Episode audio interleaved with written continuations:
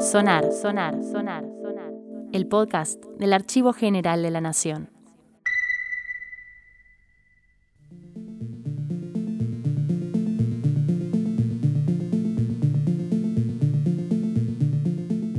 Bienvenidos al cuarto episodio de Sonar, el podcast del Archivo General de la Nación.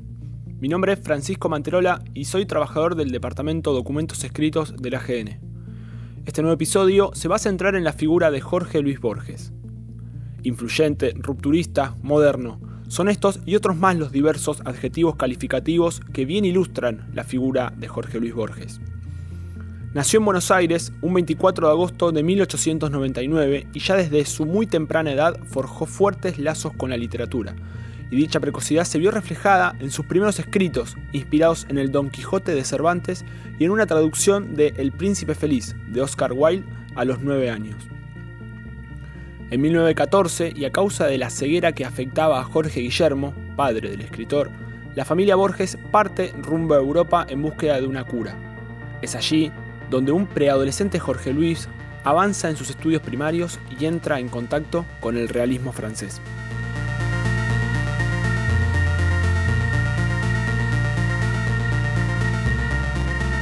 Es en España donde, a sus 20 años, se vuelve partícipe del movimiento ultraísta, al punto de escribir un manifiesto para la revista Ultra en 1921.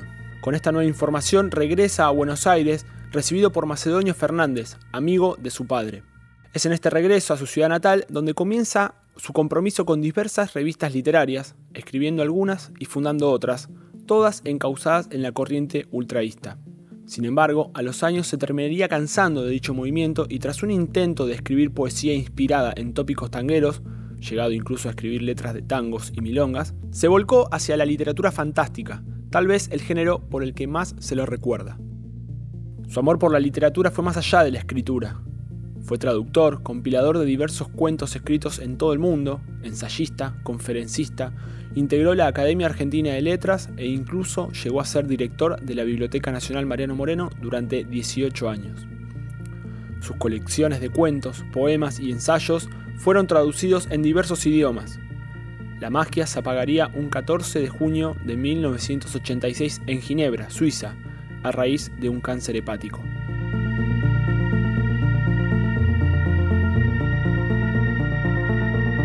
Desde mediados de la década del 50, la ceguera heredada por parte de su padre comenzó a afectar su vida. Un médico le prohibió leer y escribir, lo cual lo obligó a cambiar de hábitos en lo que su lectura y trabajo refiere. Entre junio y agosto del año 1977, Borges dio siete conferencias en el Teatro Coliseo, donde en cada una de ellas abordó distintas temáticas. El 3 de agosto ocurrió el último de los encuentros titulado La ceguera y es de este encuentro de donde surge el audio que escucharemos a continuación.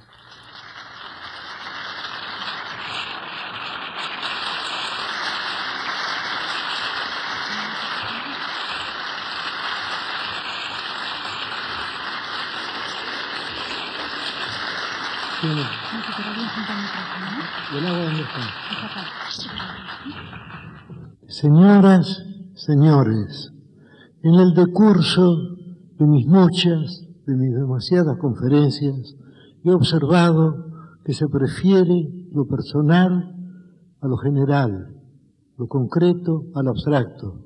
Por consiguiente, voy a empezar refiriéndome a mi modesta ceguera personal. Modesta en primer término porque es ceguera total de un ojo, ceguera parcial del otro, todavía puedo descifrar algunos colores, todavía puedo descifrar el verde, puedo descifrar el azul, y sobre todo hay un color que no me ha sido nunca infiel, que me ha sido siempre leal, que me ha acompañado siempre, y es el color amarillo. Recuerdo que de chico, si mi hermana está aquí lo recordará también, yo me demoraba ante una de las jaulas del jardín zoológico en Palermo, y era precisamente la jaula de los tigres, la jaula del tigre y la de este leopardo. Yo recuerdo que yo me demoraba ante el oro y el negro del tigre hasta el atardecer. Y a una hora el amarillo sigue acompañándome. Y he escrito un poema titulado El oro de los tigres, en que hablo de, de esa amistad del amarillo conmigo, como siempre el amarillo estuvo conmigo. Y ya que estoy hablando de colores, quiero empezar recordando un hecho que suele ignorarse y que no sé si es de aplicación general, y es este. La gente se imagina al ciego encerrado en un mundo negro. Y hay un verso de Shakespeare que justifica esta opinión. Shakespeare dice, Looking on darkness which the blind do see, mirando la oscuridad que ven los ciegos. Y si entendemos, si entendemos negrura por oscuridad, el verso de Shakespeare es falso. Precisamente uno de los colores que los ciegos, o en todo caso este ciego extraña, es el color negro el color negro y el color rojo. Los rouge el noir son los colores que nos faltan. Y para mí, que tenía la costumbre de dormir en plena oscuridad, me molestó durante mucho tiempo tener que dormir en ese mundo de neblina, de neblina verdosa o azulada y vagamente luminosa, que es el mundo del ciego. Yo hubiera querido reclinarme en la oscuridad, apoyarme en la oscuridad, y el rojo también, que se supone que es un color más vivo, ha desaparecido para mí. Lo veo como un vago marrón. De modo que el mundo del ciego no es la noche que la gente supone. En todo caso, estoy hablando en mi nombre y en nombre de mi padre, de mi abuela, que murieron ciegos, ciegos y sonrientes y valerosos, y yo espero morir así también, pero no sé se heredan muchas cosas, la ceguera, por ejemplo, pero no se hereda el valor. Yo sé que fueron más valientes este, que yo. Pues bien, el ciego vive en un mundo bastante incómodo, en un mundo indefinido. Emerge algún color. Para mí todavía el amarillo, todavía el azul, salvo que el azul puede ser verde, todavía el verde, salvo que el verde puede ser azul, y el blanco ha desaparecido o se confunde con el gris. En cuanto al rojo, ha desaparecido del todo.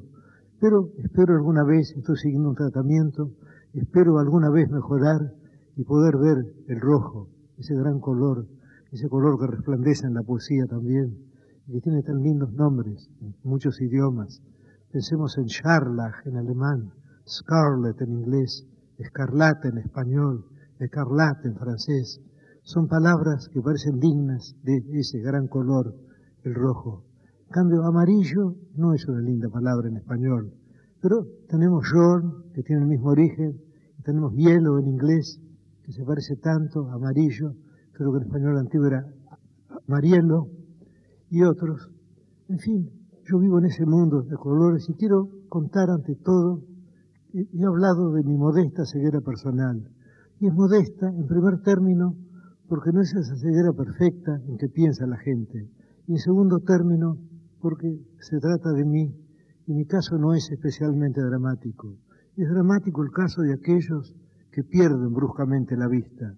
Entonces se trata de una fulminación, de un eclipse. Pero en el caso mío, ese lento crepúsculo, esa lenta pérdida de la vista que empezó cuando yo empecé a ver y que ha durado hasta ahora, es decir, que se ha extendido desde 1899 hasta 1900 77. Y no hubo un momento, un momento dramático.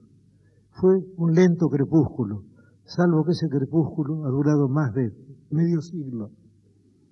Fue un lento crepúsculo, como digo, pero para los propósitos de esta conferencia tengo que buscar un momento patético.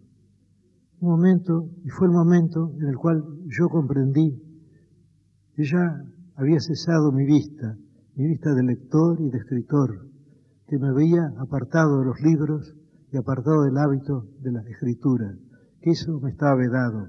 Y podemos fijar entonces una fecha. ¿Por qué no fijar la fecha tan digna de recordación de 1955? Y no me refiero ahora a las épicas lluvias de septiembre, me refiero a una circunstancia personal mía.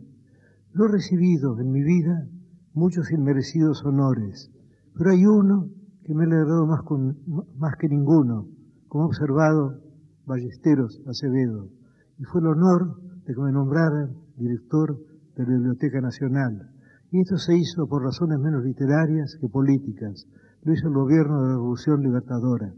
Pues bien, yo me vi nombrado director de la biblioteca y volví a aquella casa, aquella casa del barrio de Montserrat, en el barrio sur, de la cual tenía tantos recuerdos. Pero yo jamás había soñado en la posibilidad de ser director de la biblioteca. Yo tenía recuerdos de otro orden. Yo iba con mi padre de noche, mi padre que era profesor de psicología, pedía algún libro de Bergson o de William James, que eran sus autores preferidos, o de Gustav Spiller, y yo, demasiado tímido para pedir un libro, yo buscaba algún volumen de la enciclopedia británica o de las enciclopedias alemanas de Brockhaus o de Mayer, el Conversationslexikon, creo que se llama en alemán. Buscaba un volumen al azar, lo sacaba de los anaqueles laterales y lo leía. Y recuerdo una noche en que me vi muy recompensado, porque leí tres artículos sobre Dryden, sobre los druidas y sobre los drusos. Un, regalo de la letra DR. Y otras noches fui menos afortunado. Yo sabía además que en esa casa estaba Brusac. Yo hubiera podido conocerlo personalmente, pero yo era entonces, yo ya era entonces, puedo decirlo, muy tímido, casi tan tímido como ahora, salvo que entonces yo creía que la timidez era muy importante. Y ahora sé que la timidez es uno de los males que uno tiene que tratar de sobrellevar y que realmente ser muy tímido no es importante, como tantas otras cosas en la vida a las cuales uno les otorga una importancia exagerada.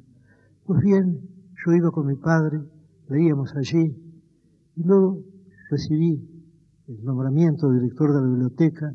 Esto tiene que haber ocurrido a fines de 1955. Y entonces ocurrió el primero de los hechos extraños que voy a referir hoy, o de hechos que creo extraños. Me hice cargo de la dirección, pregunté el número de volúmenes, me dijeron que era un millón, averigué después que eran 900 mil, pero en fin, 900.000 es una suma suficientemente vasta. Quizá 900.000 parezca más que un millón. 900.000, en cambio un millón se agota enseguida. Y entonces fui comprendiendo la extraña ironía de los hechos. Yo siempre me había imaginado el paraíso bajo la especie de una biblioteca. Otras personas piensan en un jardín, otras personas pueden pensar en un palacio, yo siempre me he imaginado mi paraíso, mi paraíso personal, como una biblioteca.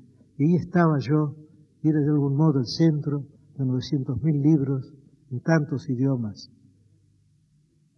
Y al mismo tiempo comprendí que podía apenas descifrar las carátulas y los lomos de los libros. Entonces escribí aquel poema titulado Poema de los dones, que empieza así.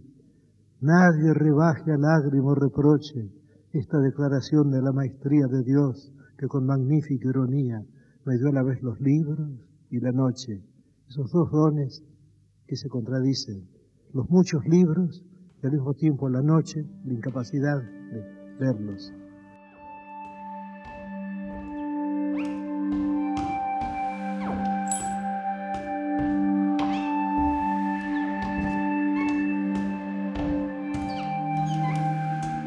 La influencia de Borges fue más allá del género literario.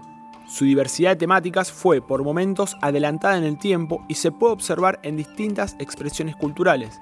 Y si bien nunca alcanzó el Premio Nobel de Literatura, su obra y figura fue premiada en diversas partes del mundo, reconocido tanto por importantes academias literarias como por diversas entidades y gobiernos. El audio corresponde al cassette número 161, lados 1 y 2, del Fondo Acervo Gráfico, Audiovisual y Sonoro, colección del Archivo General de la Nación. Quienes quieran conocer más sobre el acervo sonoro del Archivo General de la Nación, los y las invitamos a visitar la nueva plataforma que se lanzó con motivo del Bicentenario, agnbicentenario.mininterior.gov.ar. Nos escuchamos la semana que viene.